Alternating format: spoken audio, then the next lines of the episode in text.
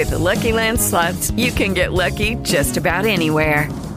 This is your captain speaking. Uh, we've got clear runway and the weather's fine, but we're just going to circle up here a while and uh, get lucky. No, no, nothing like that. It's just these cash prizes add up quick. So I suggest you sit back, keep your tray table upright, and start getting lucky.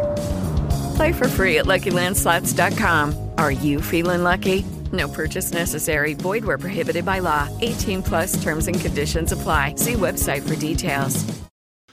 Welcome to another Slycast at WIBAFM.com and free on the iHeartRadio app. Now joining us, former Madison Police Chief Mike Koval. Mike, thanks for coming on the show today.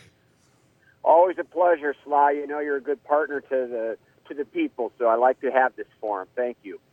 Well, I read the funniest story the other day, and yet it was tragic at the same time. The very people who gave the police officers the boot from Madison Public Schools are setting up an ad hoc committee to address public safety. And it's taking them a very long time to do it, but they've got everybody involved in this thing students, they've got, you know, parents, they've, they've got themselves. What do you think about public safety by committee? Well, I, I thought it was interesting because based on all of the disturbances that we've already seen happening at MMSD, and oh, by the way, we're just seeing the more prolific ones because I can assure you that the rank and file assures me that they're trying to tap down and mitigate a heck of a lot more stuff going on internally because they're MMSD and they're ever so cognitive of the, uh, excuse me, conscious of the optics of everything. Public relations are us is another euphemism for MMSD, in my humble opinion. But in any event, yeah, I thought it was fascinating because when they had the new superintendent come in, I think arguably he could have chosen to wash his hands and say, you know, listen, I inherited whatever my successors put into place, and, and now that we have this uh, issue of public safety again rising to the forefront, this is an opportunity to compile this like blue ribbon ad hoc committee. And it was, I, I was very hopeful. I was thinking this is exactly what I had hoped to see. And then there was like sort of a semicolon, a pause, and said, everything's on the table except SROs. And I'm like, oh no, I guess that the PC handlers have gotten to this person and it's already a beta complete." Yeah, I find it interesting that you can have a public safety ad hoc committee where literally everybody is accessed, everybody save for arguably those subject matter experts on safety, the cops. And the fact that they were shut out altogether on this blue ribbon committee that has taken months to convene. I think they're basically trying to dribble the ball out until the goal po- until the final clock sounds in late May and early June, and and then breathe a collective sigh of relief and said, "Well, we got through that one." But again, all they're doing is kicking the can down the road. They don't have a principal partner at the table, and that's uh, a sad commentary on uh, a, a lack of authenticity on the part of the board, the district, the superintendent, all of whom should be shame on them for not having the police at those conversations. Well, I find it interesting because the police still come to the high schools, uh, you know, Yeah. in a reactive manner. But in many cases, the damage is already done. People have lost school time. People have been injured. Uh, there is a palpable fear. Numerous times, parents have just kept their kids home. And look, these are not right wing Republican parents. These are, No. these are people who live in Madison, Wisconsin, right? And all they want is their children to have a safe public education. And I don't think they're asking too much given the amount of taxes that Madison people are paying for that service. Yeah, I, I think that is very, very sad on so many levels because I think that I've also seen. Uh, I was uh, on my way yesterday somewhere and I listened, and they said there was a national poll that released, and they said one third of teachers polled uh, mentioned that they too felt that they had been threatened or physically assaulted or literally felt there was imminent harm to them. And and many of those were looking at a vocational crossroads of a crisis nature and were looking at pursuing other schools other districts or another line of work altogether. So i think on every level not only do the parents feel like they should, and they do, they, they should be entitled to have an environment where their kids can just thrive and concentrate with the business of social interaction and good educational environments. And, but also the teachers. You're, you're, you're hopefully att- uh, trying to attract the best and brightest to motivate, inspire, and mentor our kids in their formative years. And if those people are also sort of saying, you know, life's too short and I don't have to put up with this aggravation, or I'll, I'll find a district where there is a greater measure of certainty. Well, that's Those right. are all consequences. Madison is in competition with other school districts for the best teachers. Absolutely, they are, and in the private sector as well. So there's a, the private schools are are starting to flourish more, and our charter schools. So what's what's sad is that I'm a big uh, proponent of public education, but if nothing else, if if nothing else on Dayton Street, I would hope that the bean counters would see that over the last three years, during spe- periods of enrollment, op- open enrollment, the net loss to the district has been darn near 2,000 students, and that affects your bottom line in terms of state aid. So I, this isn't a direct comparison, but when Governor Walker foolishly passed Act 10, taking collective bargaining rights away from correctional officers, uh, and, and they lost a lot of their bargaining power on safety. Uh, I had many correctional officers and the late Marty Beil from AFSCME tell me that Sure. if inmates picked up on that right away the, because the authority and the protect, you know, the the order within the prison had been shaken up, and frankly, the correctional officers had been undercut, and many prisoners took advantage of that. Well, I'm not calling students prisoners, right? But I do think kids kind of pick up on the fact that teachers have lost the tossed, lost the right to uh, discipline, and that the police officers are gone. I, I, kids are smart, right? Uh, kids, if nothing else, are very street savvy, and they pick up on those cues very readily.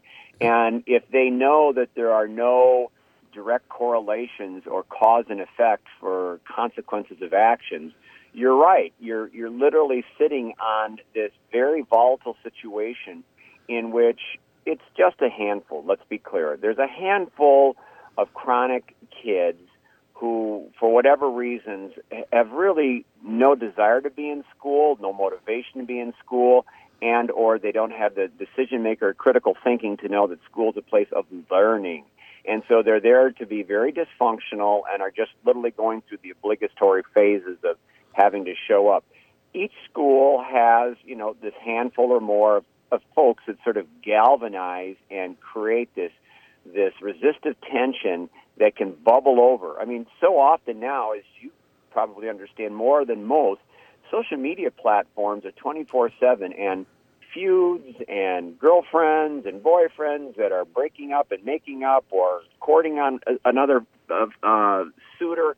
All that stuff's taking place in the aftermath past 4 p.m.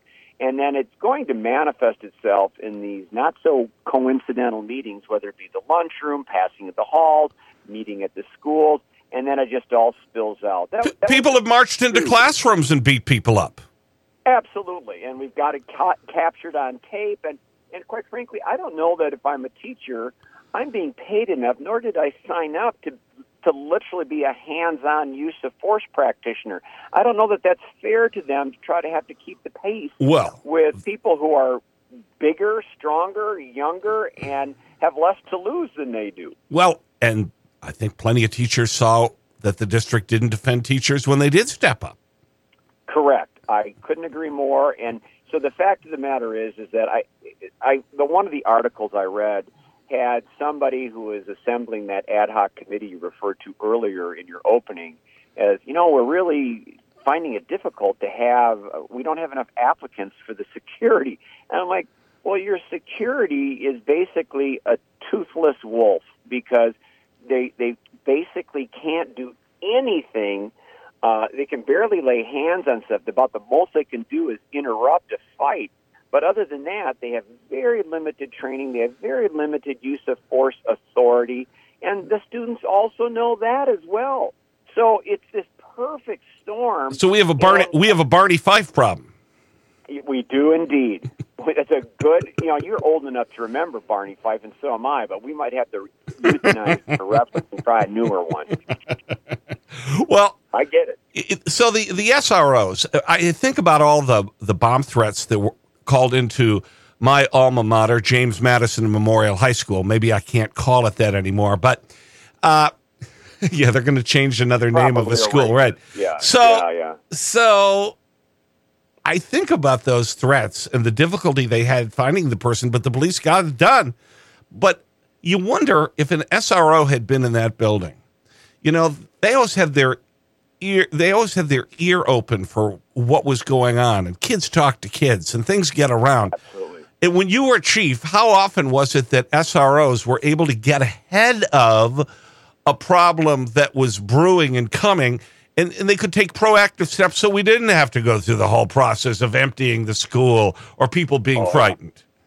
Every other day because you're right. The the SRO is not there to be Ricky or Rachel the rat. They're there to build relational skills. They're there to act as mentors. They're there to be a presence and a person that people can confide in as if they were talking to someone in a fiduciary relationship. So oftentimes kids are saying, You don't know nothing from nothing, but here's what I hear.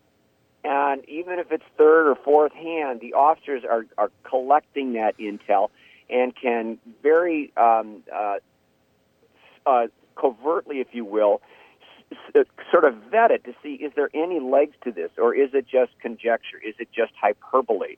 And then they can also be working in conjunction with the school authorities and say, hey, look, you know, we, we might have something, a tempest in a teapot, could be some, could be nothing, but let's continue to review and touch base with one another. Or let's have a greater presence. I'm going to need some more help during the two hours of open lunch where there's likely to be this uh, calamity of various powers meeting. And if, and if they see that we have a presence, if I've got all the area principals, and I got the security people, if, if they can just sense that we're there, uh, that might be just enough. And oftentimes, you're absolutely right. We were able to be very preemptive and avoid these things spilling out into fisticuffs or, or worse. It really is just another version of community policing, right? We're Oh my gosh, it is it is the penultimate community because for eight hours you've got 2,400 people, students, staff, faculty, uh, infrastructure folks, and they're all basically compelled to hang out with one another for eight hours or so. And in in that light, I've always viewed schools as a micro, microcosm of the greater society. So if there is domestic violence in our society, if there is drug abuse, if there is gangs, if there are guns, it, it, why are we not surprised that some of that would arguably then spill over to this very closed and confined community? So, in that sense, the officer is sort of the face of uh, who people can go to for trust, who people can go to for a subject matter uh, expert. Uh, and in that sense, I think that it was really fulfilling an erstwhile need. Because the, at the end of the day, those SROs were really plugged in with working with the behavioral specialist, with the psychologist, the student nurse, and they were part of a complementary team. And of course, those officers would be the first to say that if something culminates Okay, round two. Name something that's not boring. A laundry? Ooh, a book club. Computer solitaire, huh? Ah, sorry, we were looking for Chumba Casino. That's right. ChumbaCasino.com has over 100 casino style games. Join today and play for free for your chance to redeem some serious prizes. ChumbaCasino.com. No purchase necessary. Void where prohibited by law. 18 plus terms and conditions apply. See website for details. in an arrest or a ticket, did we in fact exhaust all other logical options before we had to reach this threshold? Because I think they take it that, that when they're part of that behavioral response, that when when a kid is having problems at home or at work or whatever the case may be, and then it manifests itself in, in malfeasance or misbehavior in, in, in that workplace, in that in that case the school, usually it's symptomatic of something else. Well, has the kid been taking their meds? Uh, has the kid been living in a car and doesn't have anything to eat? We have a lot of homeless kids that are basically in our schools, and, and I don't know if they're being fed. We have subsidized breakfast, lunch, and dinners. But there's a whole host of social issues which can manifest themselves as outpourings or outgrowths of kids that are, are acting out then. And it would be nice if we knew that, okay, this kid is basically having a hard time. And what we should be doing is working and contacting that social worker before it bubbles over and say, hey, maybe you need to just go home and work from home and take some of your classes online today because your attitude is getting you increasingly agitated, is becoming increasingly agitated, and you're going to continue to spiral out of control. So maybe we just need to have a breath, a pause, a tap the brakes, and let's figure out what's ailing you. And and I thought that the the SROs really embraced that role and loved being a part of that treatment plan for every kid that was involved that they knew about. And it's not one of those things where, you know, let's see, your productivity is going to be evaluated by how many tickets or arrests you make. Quite the contrary. Those kinds of manifestations would give pause that are you exhausting all other logical means short of arrest, short of a ticket? That should only be our last gasp measure. And, you know, those those officers, like community policing officers are literally interviewed by a consortium of students, faculty, staff, administrators, and MPD. They have to audition for the job, and they they come in with a freshman class, and then they leave when that class walks in four years. So it's as if they were a part of that student body, mm-hmm. and in that way, they're making names and faces and relationships come to life. Whereas now when you have a cop that's reacting to something that's already happened, there's very little that can be done now that the damage is gone or the milk has been spilled. Now you're dealing about, okay, I've got 16 other calls in the queue. I got to get in, get out, and get on with my life. So line up for a ticket or line up to go to juvenile reception. You know, it's just, so it's, it's not like they don't want to take those options, but the patrol officer in a reactionary mode doesn't have the time, doesn't have the resources, doesn't know the kids like an embedded school resource officer would have. I would love to see an advisory referendum to see what voters would say. It would uh, it would be overwhelming. You know, it, it's real clear what just happened in February in the Milwaukee mayoral primary. The two candidates that finished first and second both did not support the defund the police movement. The woman that did run on that platform got crushed. And, you know, it, it's all in all likelihood that Cavalier Johnson's going to be the next mayor of Milwaukee. He, he so wisely said, why don't you come to my district and I speak to African Americans? I, I, they, they show up at these meetings and none of them are saying defund the police. They want police in their neighborhoods.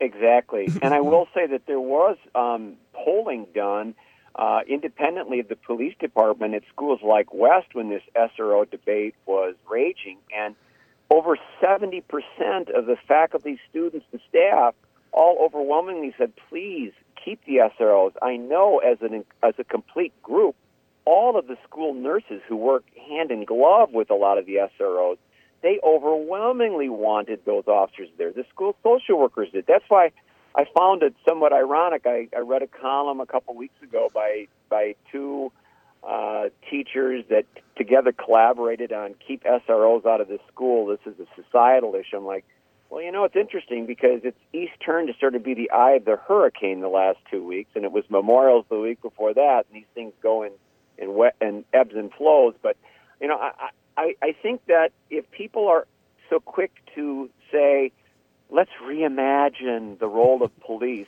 I'd like to have those same people who are our greatest detractors or downright haters to reimagine whatever stereotypes they may have forged or formed or had handed down as a legacy and give us a chance to show how we're not a bunch of uh, you know the historic you know what was it the the big Irish cop uh, from from Chicago who would uh, hit you first and ask questions later. That is so passe. That is so contrary to anything that we're trying to create because we understand that the police are the community and the community are the police.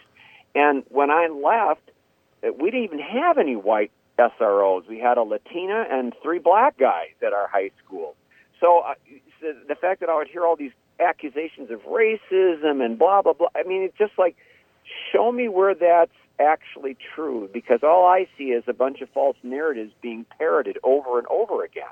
Yeah, it was it was based on cliches and innuendo and stereotyping. It, there really was no empirical evidence that SROs were the problem in the schools, anything but. So, and there will be a school board, the one competitive school race, one candidate's for SROs and the other isn't. It'll be interesting to see what happens with that. I want to ask you before we go today about what you think uh, is going on with the process with this shooting of a man by DCI on the east side and the sheriff's department kind of the roles reversed and the sheriff's department's investigating it. Uh, people are very frustrated that they just don't have any information. The public is just kind of scratching their head that they don't have any information on this. Is there a way to improve this process that so there's more Uh, transparency? I definitely agree. I think if nothing else, what you have to do is be more uh, accessible.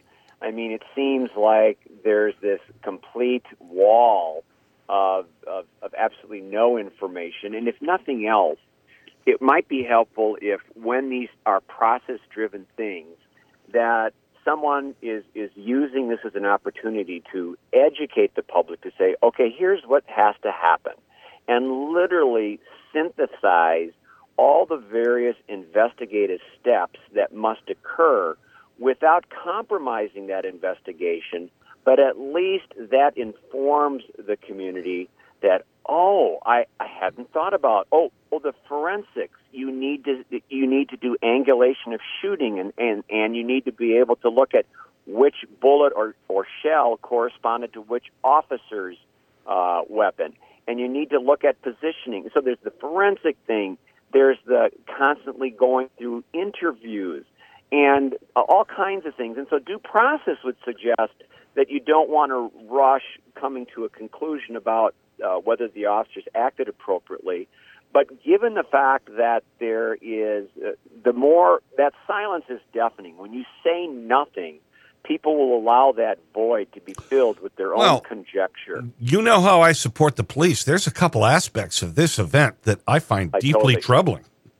I, and I, to be honest with you, looking at my own alma mater at MPD, there have been some incidents that have occurred within the last two years that have me scratching my head, saying, "Well, you got to give the public more than what we're hearing." Well, we did, we never really got a lot of information why that sheriff's deputy was fired after firing her gun in, in Western Dane County. Yeah, we just read about the result, and I'm, I'm saying, well, wait a minute now. I, I think that the public is uh, deserving of two things of of their public servants, in particularly police, who are invested with statutory authority to take away their liberty and to use force. We have to understand transparency and accountability are two sides of the same coin, and if you don't have an abundance of both in equal measure on both sides, that will let people form their own conclusions, and usually those conclusions are not going to be predisposed to favoring the police position. So you have to be ever cognizant of are we being transparent? Are we holding people accountable? And I maybe add a third wing. We have a responsibility to inform, and in some instances, it's to educate. And sometimes you're educating against a culture that has been uh, basically grown accustomed to seeing complex uh, police incidents reduced to 50 minutes of an hour show, less the commercials. And so that expectation, coupled with the fact that you know we Google this, we we search that, we have instant access to information. Uh, that whole sort of part of our new culture, our new normal, means that law enforcement, the police, the sheriff's department, they have to be ever more sensitive in getting the information out, if for no other reason than to discuss process and why things take longer. So, what day are you moving back to Madison, and when are you announcing your candidacy for mayor? Well, here's the deal. Um, I understand you have a nice place on the near west side. I'm pretty quiet. I have two dogs. I'd have to take a de facto residency with your place, change the post office box, and and I don't know. You know, I come and go at all hours of the night, but I'm I'm otherwise a pretty good bunkie. So uh, I I can just see my wife for you know various visits and of other natures, but. uh you know, it, it it does give me pause because you know you and I both grew up in this community, and we want only the very best. And the fact of the matter is, is as go the fortunes of Madison uh, for those who have decided that they can uh, flee to the suburbs. As go the fortunes of Madison, so goes everybody's fortune. So you can't just write Madison off. We have to assume the best and hope for good leadership. And we have to, uh, hopefully, Madison will at some point take some smelling salt and come to its uh, sense of what's reasonable under the totality of what we see breaking out in our schools and in our streets and in our society in general. And it, it saddens me that so many people have sort of castigated the police as um, the root evil of so many societal difficult and complex. Well, you know what that is? That's just lazy. Yeah, I think it is. I really do. I think it's easier just to sort of. It's almost uh, you don't look at nuance, you don't look at context. It's so easy to just to catch uh, a nice little pithy phrase and and latch onto it as if Well- it, um, as if it stated a conclusion without any merit. There are you know? people that do the same thing with public school teachers. They blame everything on public school teachers. And, and you know, the truth is, th- it's a skilled uh, profession. That is an art. Teaching is an art, and so is, so is law enforcement. And I think we have to respect people that are professionals. Yeah, I do, and I think uh, uh, the concern I have is that if we continue to vilify those two occupations, then it will be a self-fulfilling prophecy. We will ultimately get what we asked for, and and I didn't want when I was recruiting um, the action Jacksons who just wanted to kick butt, take names, and and literally live a glorified episode of the cops segment. I wanted people who unapologetically embrace the notion that you're basically a social worker doing a hell of a lot of diagnostics, uh, quality of life issues, problem solving, partnering with other agencies to look for better conclusions. And oh, by the way, yeah, about 20% of your day is actually carved out for the enforcement of law. What? Everything else, it's referral, diagnostics, and, and helping people. So Well, it's it's like interesting you mentioned that. It's interesting you mentioned that because I I love watching cops and the reruns. You watch the cops episodes from the late 80s and early 90s and then the ones into the 2000s. The attitude of the officers entirely different. Well, it, well The again, change it's that took place in that 10 years. Now I know they've got a camera on them, but uh, you did not have the hot dogging or the really harsh negative attitude towards suspects in the later years. Then you, it, and this is all over the country. There really was a remarkable change. Well, and again, I think it is too the fact that you have to recruit a diverse workplace, a lot more women, a lot of people of color, and that way you're actually mirroring the constituents that you are have taken an oath to protect and serve. And I think the more educated your workforce is, and I mean educated in a very, very diverse way. I don't want, and I and I love. Don't don't take this wrong, my friend from the criminal justice program, Platteville. You're beautiful people, and I love you. But I also need the social workers, the nursing students, the poli sci, the philosophy.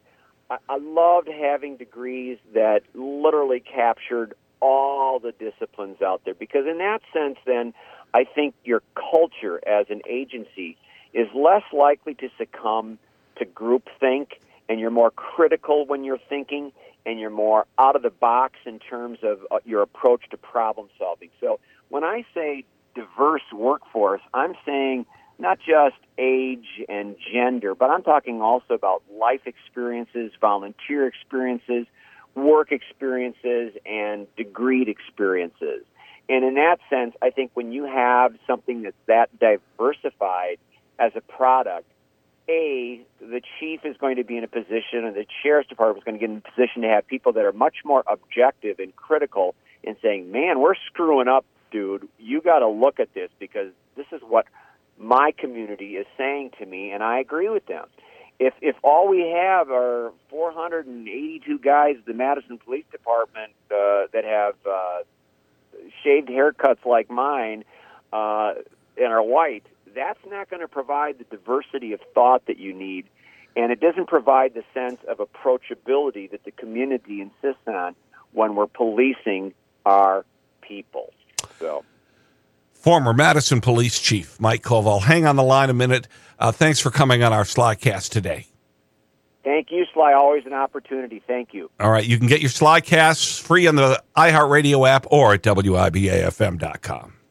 Lucky Land Casino asking people what's the weirdest place you've gotten lucky? Lucky? In line at the deli, I guess? Aha, in my dentist's office. More than once, actually. Do I have to say? Yes, you do. In the car before my kids' PTA meeting. Really? Yes. Excuse me, what's the weirdest place you've gotten lucky? I never win and tell. Well, there you have it. You can get lucky anywhere playing at LuckyLandSlots.com. Play for free right now. Are you feeling lucky? No purchase necessary. Void where prohibited by law. 18 plus. Terms and conditions apply. See website for details.